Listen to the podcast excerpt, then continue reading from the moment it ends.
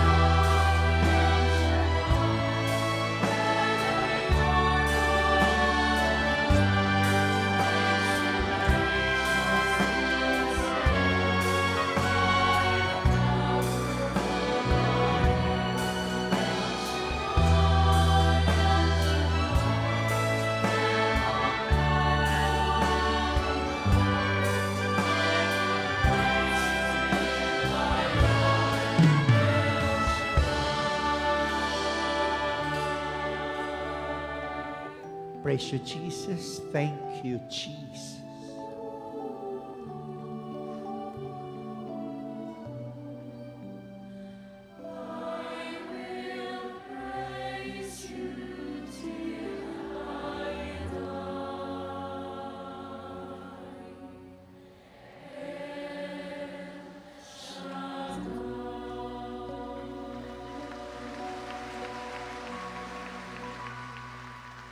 Sa ngalan ng Ama at ng Anak at ng Espiritu Santo.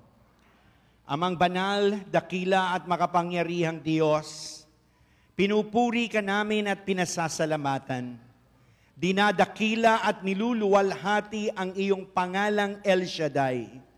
Sa gabing ito, Panginoon, buong puso kaming lumalapit at kinikilala sa iyong harapan ang aming mga kahinaan at kasalanan Inihingi namin ito ng kapatawaran at pangunawa mula sa iyong pusong mahabagin at naway linisin mo ang aming buhay sa pamamagitan ng iyong kabanal-banalang dugo.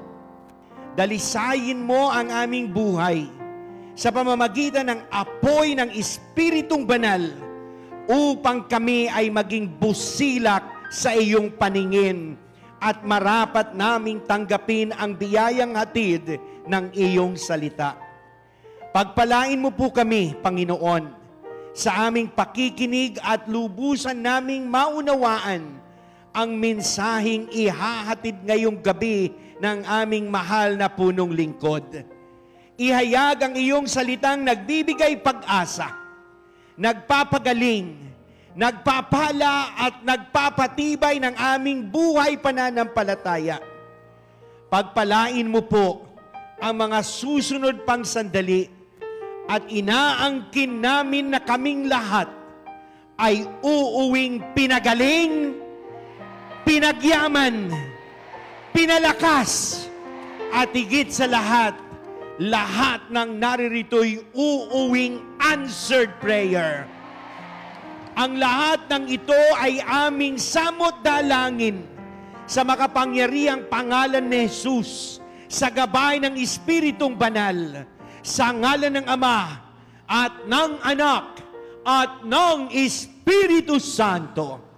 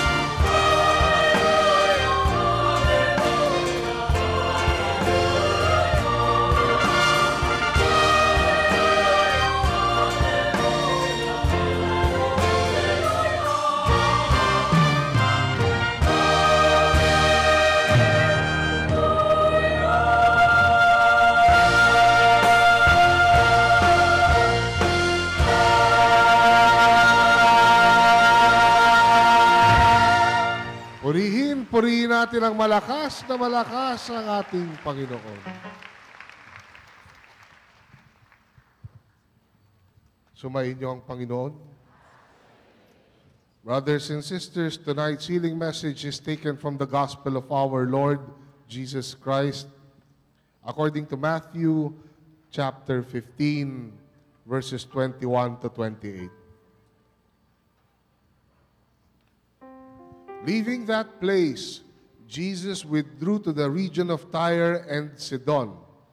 A Canaanite woman from that vicinity came to him, crying out, Lord, son of David, have mercy on me. My daughter is suffering terribly from demon possession. Jesus did not answer a word. So his disciples came to him and urged him, Send her away, for she keeps crying out after us. He answered, I was, on, I was sent only to the lost sheep of Israel. The woman came and knelt before him. Lord, help me. He replied, It is not right to take the children's bread and toss it to their dogs. Yes, Lord, she said. But even the dogs eat the crumbs that fall from their master's table. Then Jesus answered, Woman, you have great faith. Your request is granted. And her daughter was healed from that very hour. Glory to God. Glory to Christ Jesus. Umalis doon si Jesus at nagpunta sa lupaing malapit sa Tiro at Sidon. Lumapit sa kanya ang isang kananeyang naninirahan doon at malakas na sinabi, Panginoon, anak ni David, mahabag po kayo sa akin. Ang anak kong babae ay inaalihan ng demonyo at masyadong pinahihirapan. Ngunit gaputok may di tumugon si Jesus at lumapit ang kanyang mga alagad at sinabi sa kanya, Pagbigyan na nga po ninyo at nang umalis. Siya'y nag-iingay at susunod-sunod sa atin. Sumagot si Jesus, Sa mga tupang naliligaw ng sambahayan ng Israel lamang ako sinugo. Ngunit lumapit sa kanya ang babae, lumuod sa harapan at ang sabi, Tulungan po ninyo ako, Panginoon. Sumagot si Jesus, Hindi dapat kunin ang pagkain ng mga anak upang ihagi sa mga tuta. Tunay nga po, Panginoon, tugon ng babae. Ngunit ang mga tuta man ay nagsisikain ng mumong nalalaglag sa pag ng kanilang Panginoon. Kaya't sinabi sa kanya ni Jesus, Napakalaki ng iyong pananalig, mangyayari ang hinihiling mo. At noon di, gumaling ang kanyang anak. Mga kapatid, ito po ang mabuting balita ng ating kaligtasan. All hail King Jesus.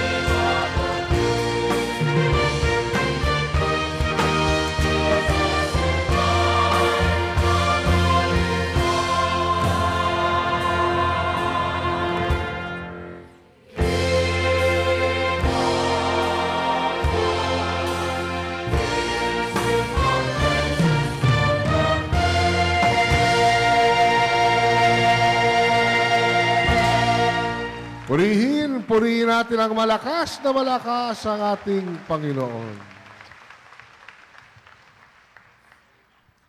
Mga kapatid, isang pinagpalang gabi sa inyong lahat.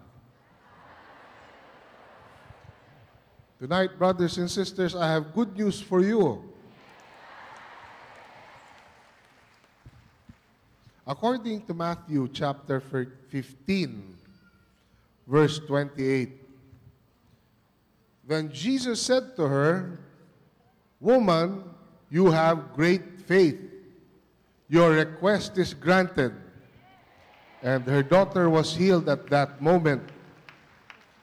Kaya't sinabi sa kanya ni Jesus, Napakalaki ng iyong pananalig, mangyayari ang hinihiling mo.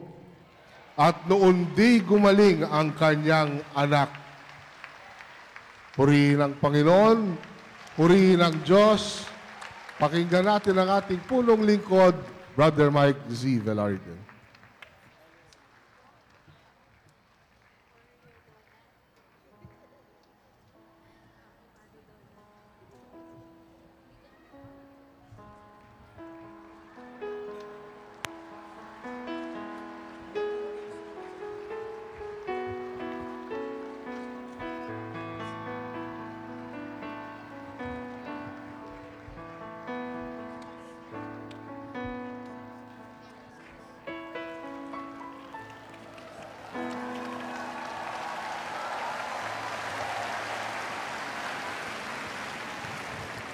Your partner.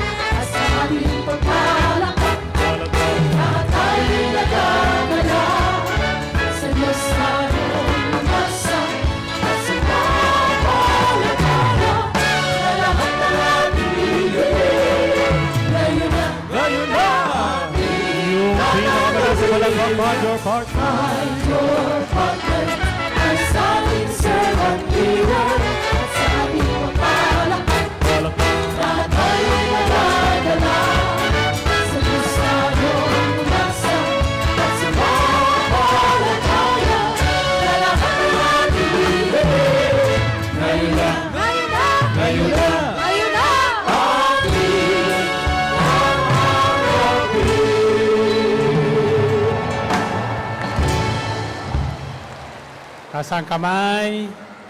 Purihin natin ang Panginoon ng malakas na malakas. Okay. Back to your partner. Ito ang itatanong mo sa partner mo. Anong sukat ng pananalig mo sa Diyos? mo sa Diyos maliit, malaki, o napakalaki? Eh, dudugtong yun dun sa tanong. Ha? Pangalawa, pipili kayo sa tatlong yon. Ang unang tanong, anong sukat ng pananalig mo sa Diyos? Maliit, malaki, o napakalaki? Ulitin nyo nga.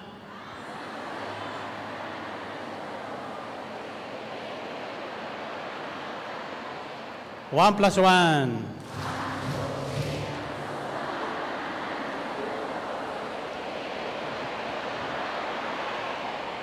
Okay. Pangalawa, pipili kayo sa tatlong yon. Maliit, malaki, o napakalaki. Anong pipiliin nyo? Sino na sagsabing napakalaki?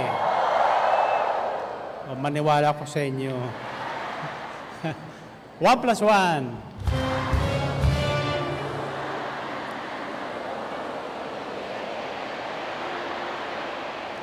Three plus three.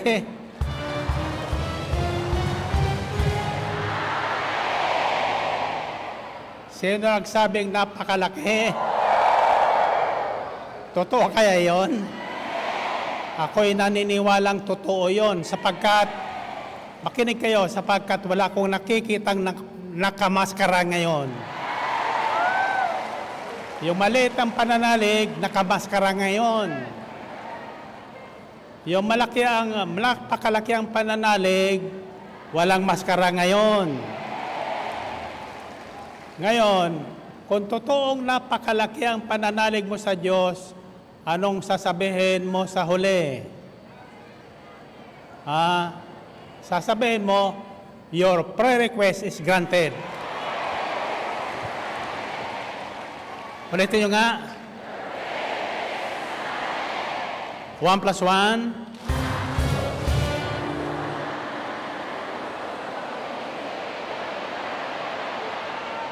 Three plus three.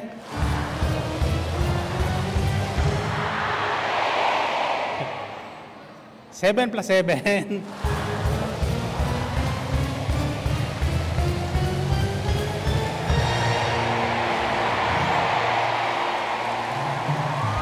Taas ang kamay nyo. Taas ang kamay nyo.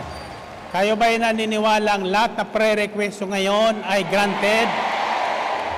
Then, let's give Him thanks with a grateful heart. Taas ang inyong mga prayer request.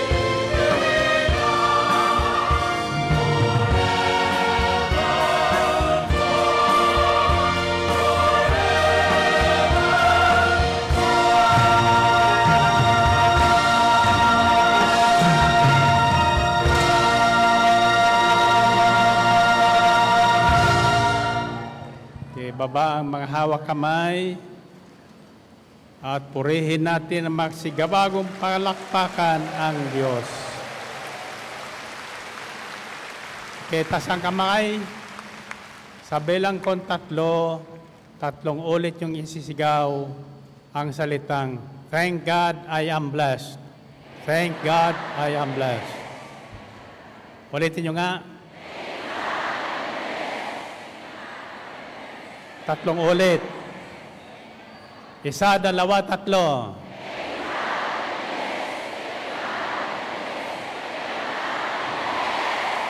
Purihin, purihin ang Panginoon.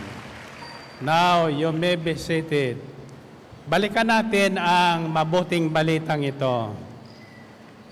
Ayon kay Matthew, a certain Canaanite woman from that vicin- vicinity came to Jesus crying out, Lord, son of David, have mercy on me. My daughter is suffering terribly from demon possession. Jesus did not answer a word. So his disciples came to him and urged him, Send her away, for she keeps crying out after us. He answered, I was sent only to the lost sheep of Israel. The woman came and knelt before him, saying, Lord, help me. He replied, It is not right to take the children's bread and toss it to their dogs. The woman said, Yes, Lord, but even the dogs eat the crumbs that fall from their master's table. Then Jesus answered, Woman, you have great faith. Your request is granted. And her daughter was healed that very hour. Now, ang mensahe natin ay simple. Ah,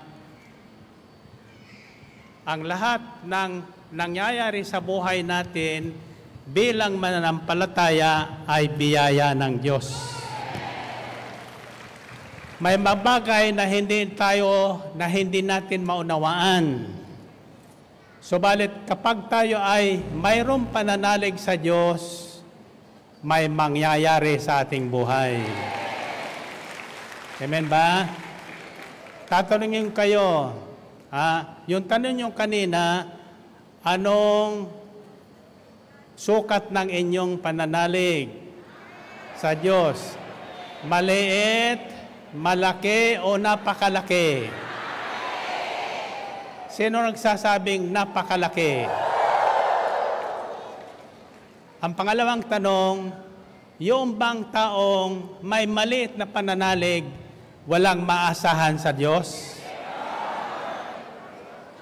In other words, maging maliit, malaki o napakalaki ang iyong pananalig, pagpapalain ka ng Diyos.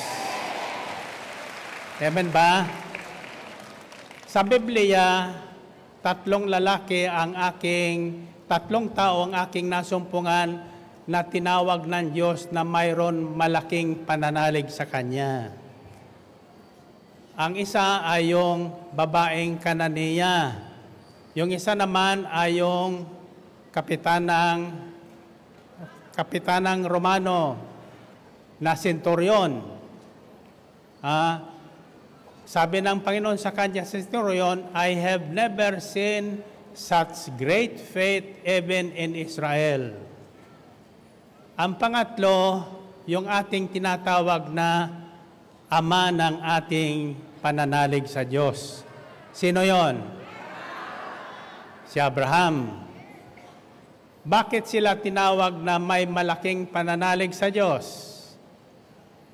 Anong pagkakaiba ng may malaking pananalig sa Diyos at yung mal- maliit at malaki?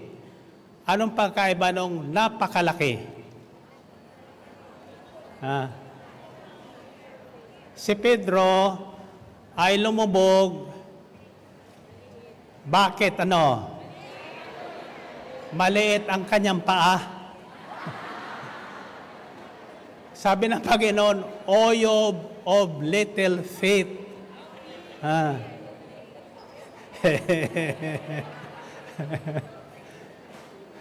Kaya na pag maliit, lulubog yon.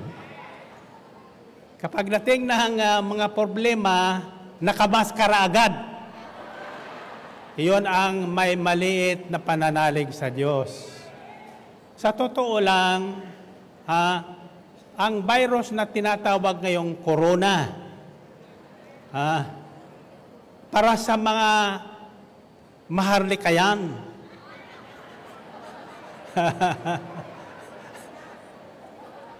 sa totoo lang, iilandaan pa lang ang namamatay diyan.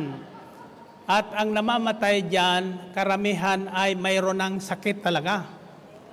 Yung iba naman na tinatamaan ng virus na yan ay gumagaling, sabi sa balita, di ba? Bakit ngayon natatakot ang maraming tao sa lahat ng bansa? Sapagkat pinalaki ng media. Ang hindi natin alam, thousands, by the thousands, ang namamatay sa atake sa puso. Ang namamatay sa atake sa alta presyon. At ang namamatay sa sakit na TB. Ha. Sa bakit? Hindi nababalita yon. Kasi hindi pinag-uusapan. Amen ba? Pero mas marami ang namamatay doon, according to statistics. Dahil hindi na pinag-uusapan, maraming namamatay sapagkat marami ang hindi nag-iingat. Hindi nila alam na mayroon silang ganong sakit. Kaya pagdating ng salot, dagdag na sakit, lumalala ang tao at namamatay. Iyon ang mga namamatay sa sakit na coronavirus ngayon. Totoo hindi? Iyan po ang totoo. So, anong ibig sabihin nito? Ang ating buhay ay depende sa ating naririnig. Kapag ating naririnig ay bad news, anong dumarating sa ating katawan? Takot. Takot. Pagka, kapag good news, ano ang nararamdaman nyo? Sigla. Joy. Joy. Tandaan nyo, a joyful heart works out more than the best medicine. Kaya ang payo sa Biblia, be joyful always. I say again, be joyful or rejoice in the Lord. Magalak kayo lagi sa Panginoon sapagkat ang hatid ng Panginoon ay mabuting balita. Kapag ating pinakikinggan ay mabuting balita, mapapabuti tayo. Yung may sakit ay gagaling. Yung pinanghinaan ay lalakas. Yung nalulungkot ay sisigla. Amen ba? Totoo hindi? So mahalaga po yung ating pinakikinggan. Kapag kayo ay nakinig sa himpilan ng ano ang naririnig nyo? Anong nararamdaman nyo? Kaya himpilan ng mabuting balita, himpilang pinagpala. So ang pagpapala ng Diyos depende sa ating pinakikinggan sapagkat ang pakikinig ay napakahalaga. Now, mayroon naman nakikinig, walang naririnig, sabi sa Biblia. Bakit? Sapagkat nadidistract, sila ng ginagawa ng iba. yung binubulong ng iba ang kanilang pinopokus. May nagsabi sa akin kanina, Brother Mike, anong gagawin na sa isang, isang, isang tao dyan sa harapan na nagwiwisik sa amin ng asin? Hallelujah. Kakor, huwag niyong pansinin. Ah, i-focus nyo ang inyong mata at pandinig sa salita ng Diyos. Sabi sa Biblia, let us focus or fix our eyes on Jesus, the author and finisher of our faith, who for the joy set before Him endured the cross. Ituon natin ang ating paningin, pandinig, pakiramdam sa Kristong Panginoon natin. Sapagkat ang dinadaanan natin, dinadaanan natin ngayon na mga karamdaman, kapighatian ay dinanas na ng Panginoon. Ang, kaya ang sabi niya sa kanyang magalagad, In this world, you will have plenty of troubles. But rejoice, I have overcome the world. Sa daigdig na ito, daraan kayo ng maraming kapighatian. Huwag kayong mabalisa.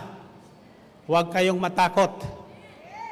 Sapagkat napagtagumpayan ko na ang lahat ng kapaghatian, hirap sa daigdig na ito.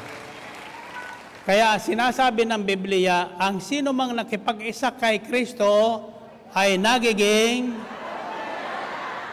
nagiging Ibig sabihin, yun lumang buhay na takot na takot sa kamatayan, takot na katukot sa virus, takot na takot sa sakit, ah, ayaw na makipagkamayan, dahil sa takot, namamatay yun. Namamatay. Kasi namatay si Kristo, di ba? Natakot ba si Jesus sa kamatayan? Hindi. Kaya napagtagubayan na ng ating Panginoon maging ang kamatayan.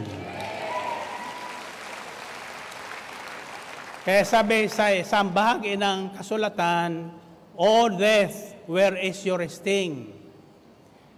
Kamatayan, nasa na yung kamandag? Walang kamandag ang kamatayan sa mga taong nakapokus ang isipan at puso kay Kristong Panginoon. Now, in other words, we should not be satisfied with our little faith. Sabi niya sa Biblia, if you have faith as small as mustard seed, you can say to this mountain, go, and it will go. Kung mayroon kang kasinlaki ng butil ng mustasang pananalig, masasabi mo sa coronavirus, lumayas ka. At iyan ay lalayas. Amen ba? Tatandaan nyo, kapag tayo ay may pananalig sa Diyos, maliit man o malaki, mayroon tayong kapangyarihang magpalaya sa mga demonyo. Amen ba? Now, ang ating pag-aaralan ngayon, anong katugiri ang tinatawag na great faith? Ano ang katangian ng taong mayroong napakalaking pananalig sa Diyos? Ano? Bibigyan ko na ng anim na salita. Ang una, DND. DND. Department of National Defense. Ah, ang pangalawa, DNJ. Department of National Government. Anong ibig sabihin noon? A man or a woman of great faith does not doubt the Word of God. When he prays, he believed that God will answer his prayer. Pag nanalangin ang taong may napakalaking pananalig sa Diyos, hindi siya nag-aalinlangan na ngayon din tatanggapin niya ang kanyang kahilingan. Amen ba? Ngayon,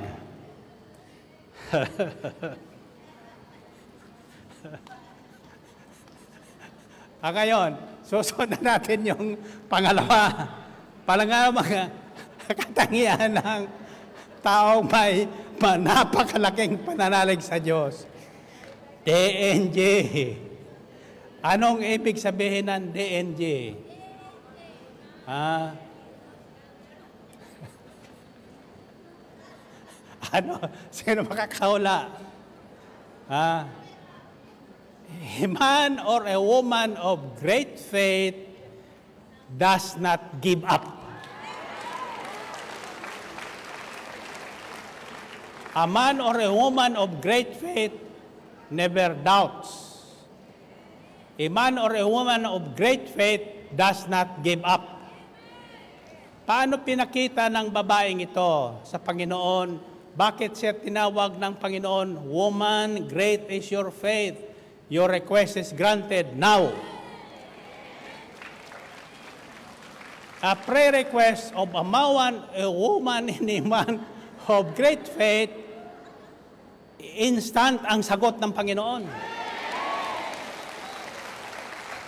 At sabi doon, ah, in her daughter was held that very hour.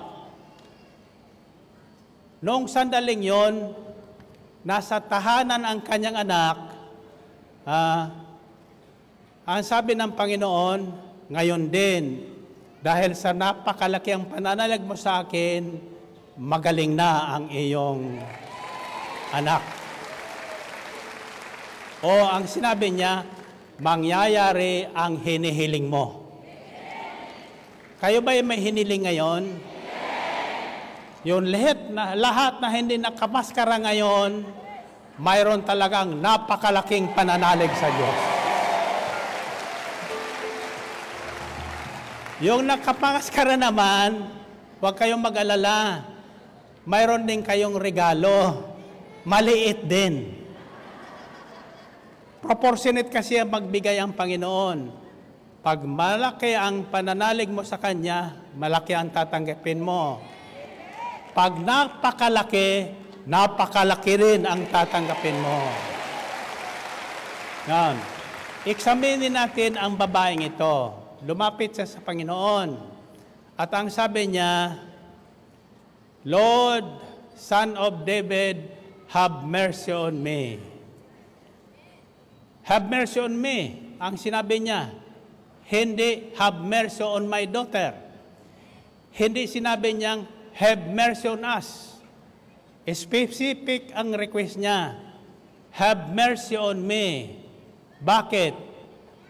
Sa kanya ang hiningi niya sapagkat lubha siyang nahihirapan. Ang isang ina, kapag may sakit ang anak, lubhang nahihirapan ang ina. Amen ba? Kaya nasasabi ng isang ina, mabuti pa akong magpasakit kaysa kanya. Bakit? Hindi mo alam kung ano ang nararamdaman, nararamdaman ng anak mo. Kaya mas matindi ang pakiramdam ng isang ina. Kaya hiningi ng babaeng ito, Lord, Son of David, have mercy on me. Basahin niyo ang Biblia. Maawa ka sa akin. Pag-awa ang hiningi mo sa Diyos, ang awa ng Diyos ay aagos sa iyo.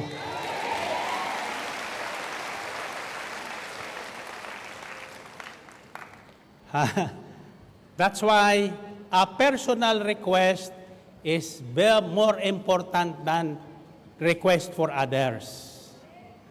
Ang sabi ng iba na nagtuturo, sakim ka naman, Brother Mike, para sa sarili mo ang hinihingi mo. I will not be able to deliver this message if I have not asked God to bless me first.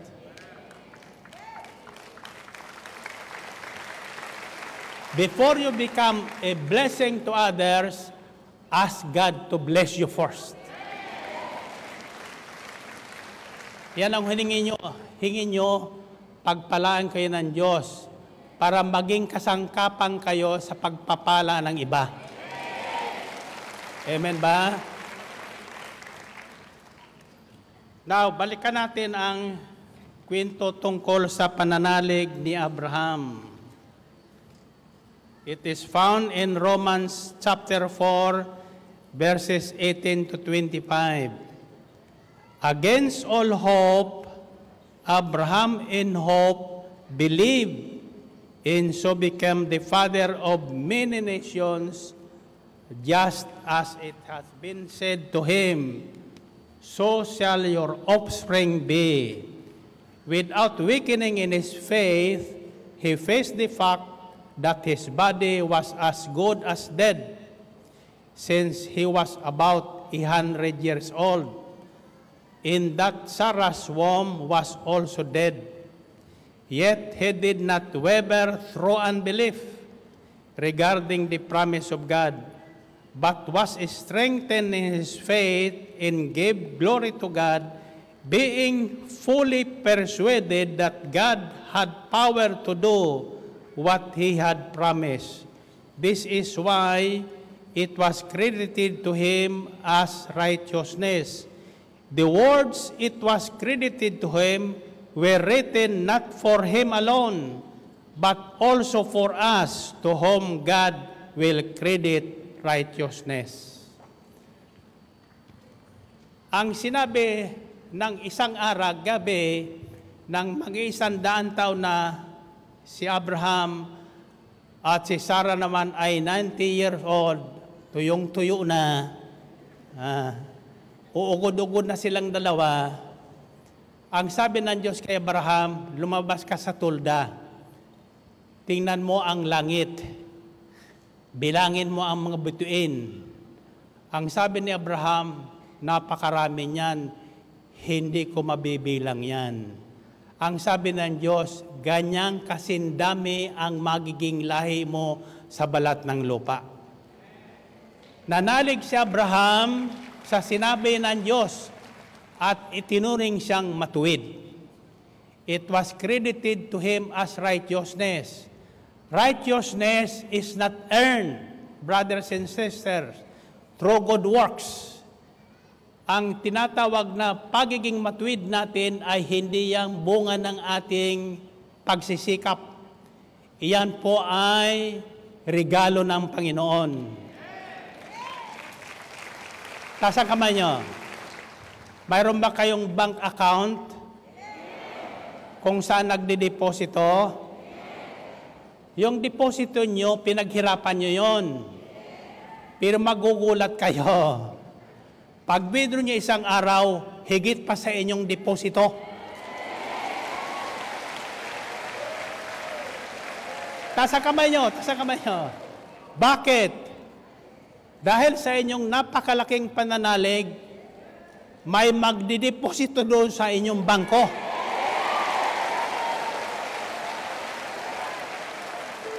Hindi mo pinaghirapan na kayamanan, ikikredit sa iyo. Dahil sa inyong napakalaking pananalig sa Diyos. Paano napatunayan ni Abraham na malaki ang kanyang pananalig sa Diyos, napakalaki ang kanyang pananalig sa Diyos, sapagkat kahit matanda na siya, hindi niya nakalimutan ang pangako ng Diyos. Na magkakaroon siya ng anak kaysa sa asawa niyang si Sarah at doon maglal, magsisimula ang napakalaking lahi niya sa daigdig na ito. Amen ba? So, Abraham, against all hope, wala nang pag-asa. Iniwan na ng pag-asa. Umasa pa rin. At nanalig pa rin siya na matutupad ang pangako ng Diyos sa kanya. Bakit? Sapagat nananalig siyang may magagawa ang Diyos. Yung hindi magagawa niya, magagawa ng Diyos. Yang sinasabi kong madalas, God is able to enable the disabled. Disabled na si Abraham, subalit nang manalangin silang gabing yon, Lord, enable me tonight. Lumakas siya. Pagbalik niya sa tulda, ginising sa Sarah. Ang sabi ni Sarah, isturbo ka na naman. Gising ka niya, may mangyayari ngayon. Yan ang madalas ginagawa sa akin ni Sister Belen. Kinakantsawan ako.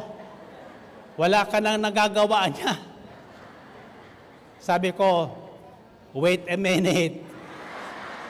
I will pray and God will enable me tonight. Amen ba? Purihin natin, Panginoon. Purihin ang Diyos. So, unang lapit niya sa Panginoon ng babaeng ito, hindi kumibo ang Panginoon. Not even a word. Wala siyang narinig. Hindi, maghintay, o oo. Wala siyang narinig sa Panginoon. At ang ginawa naman, pero hindi siya umurong. Hindi siya tumigil sa kasisigaw.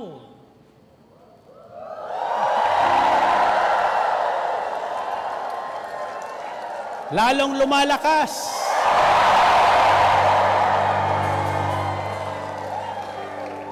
Yung mga alagad naman na naiingayan, lumapat sa Panginoon. Ang sabi niya, Lord, palayasin mo ng babaeng yan. Naistorbo kami sa kaiingay. Bakit? Sapagkat yung mga alagad nakatuon doon sa babae. Siguro naka-miniskirt. Sabi ni Besa Pakane, naka-short na short. Amen ba? Pero yung babae, hindi umurong. Lalong lumapit sa Panginoon. Nakipagsiksikan, tinabig yung mga alagad na nagpapalaya sa kanya, lumuhod sa harapan ng Panginoon. Ang sabi niya, Lord, help me. Tatandaan nyo, hindi sinabi ng babae, Lord, help my daughter. Pero ang kanyang nilalapit, yung kanyang anak na babae na inalihan ng demonyo. So anong sabi niya? Lumuhod siya. Ang sabi ng Panginoon, naparito lang ako para sa manak ng Israel. Hindi para sa inyong mga kananiya. Hindi sakop ng Israel ang mga kananiya. Parang tayo nung una, mga Gentile believers tayo. Hindi tayo kaugnay doon sa mga yang bayang pinili ng Diyos. Kaya tayo naging anak ng Diyos sa pamagitan ng ating pananalig sa Kanyang nag-iisang anak na si Kristo Jesus na ating Panginoon. Ibinilang tayong matuwid, hindi dahil sa ating mga gawa, dahil sa gawa ni Kristo Jesus na para sa atin. It was Jesus who suffered for us, for us to gain righteousness before God.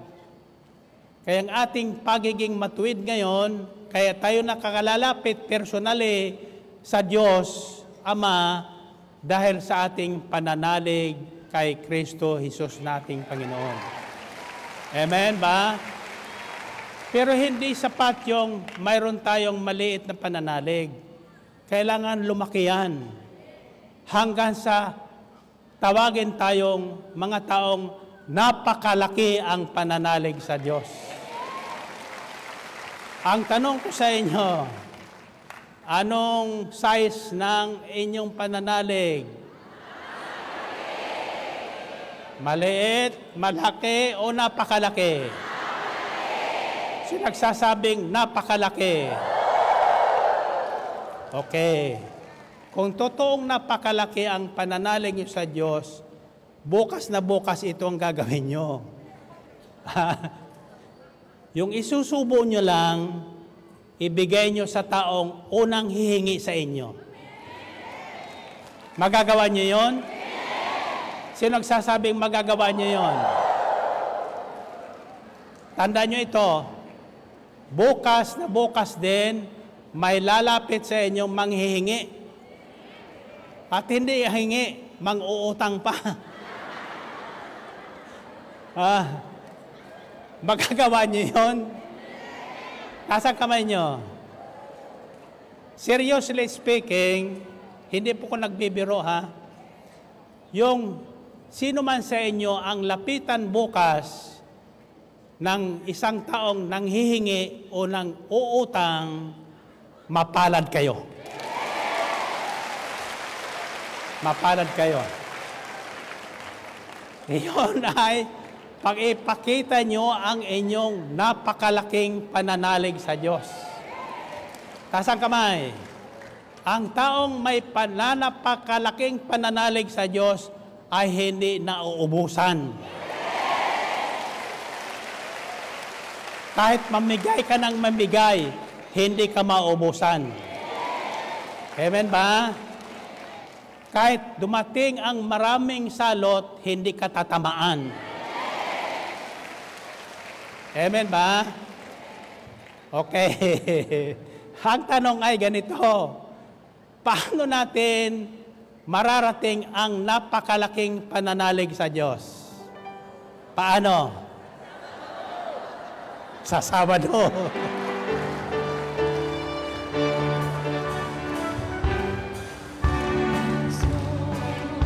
Magpalay, simulan at tapusin ang gawain. May mahalaga pang sasabihin,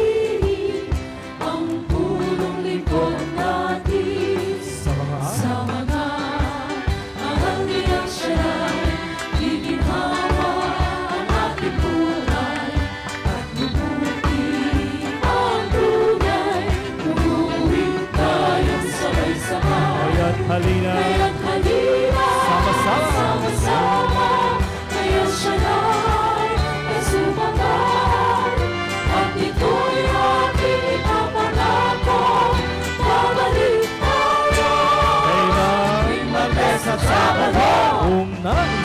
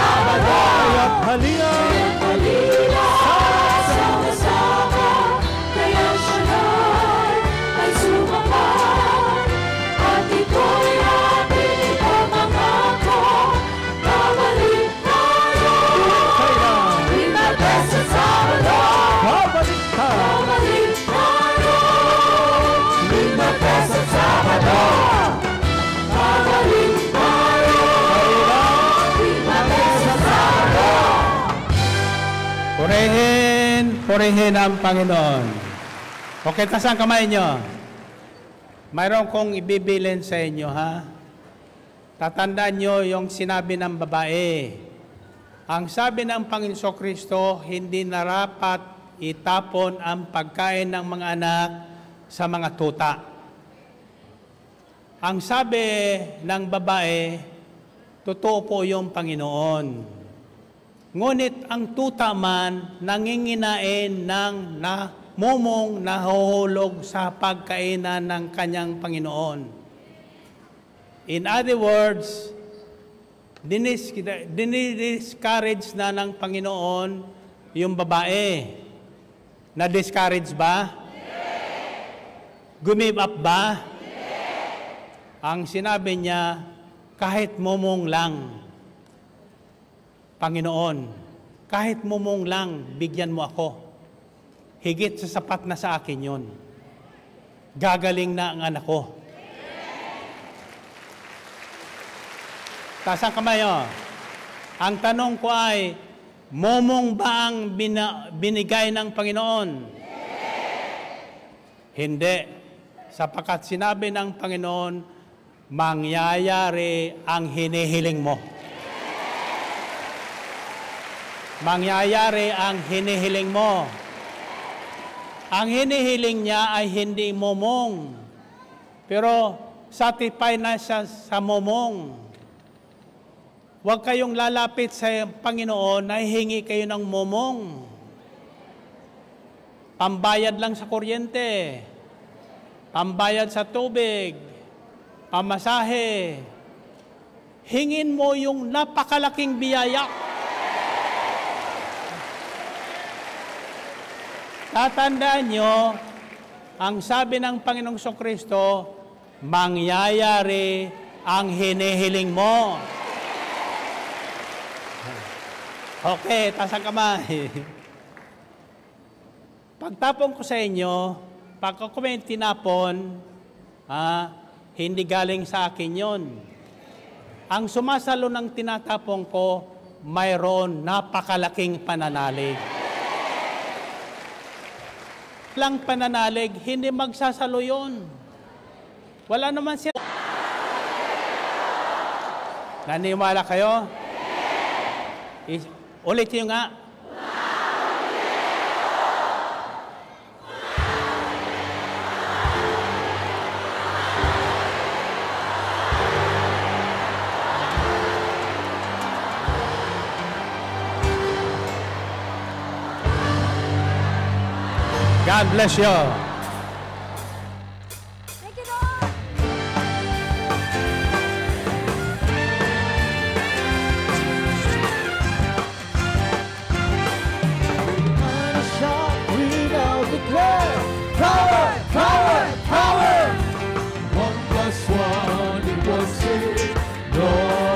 Help me. With a mighty shout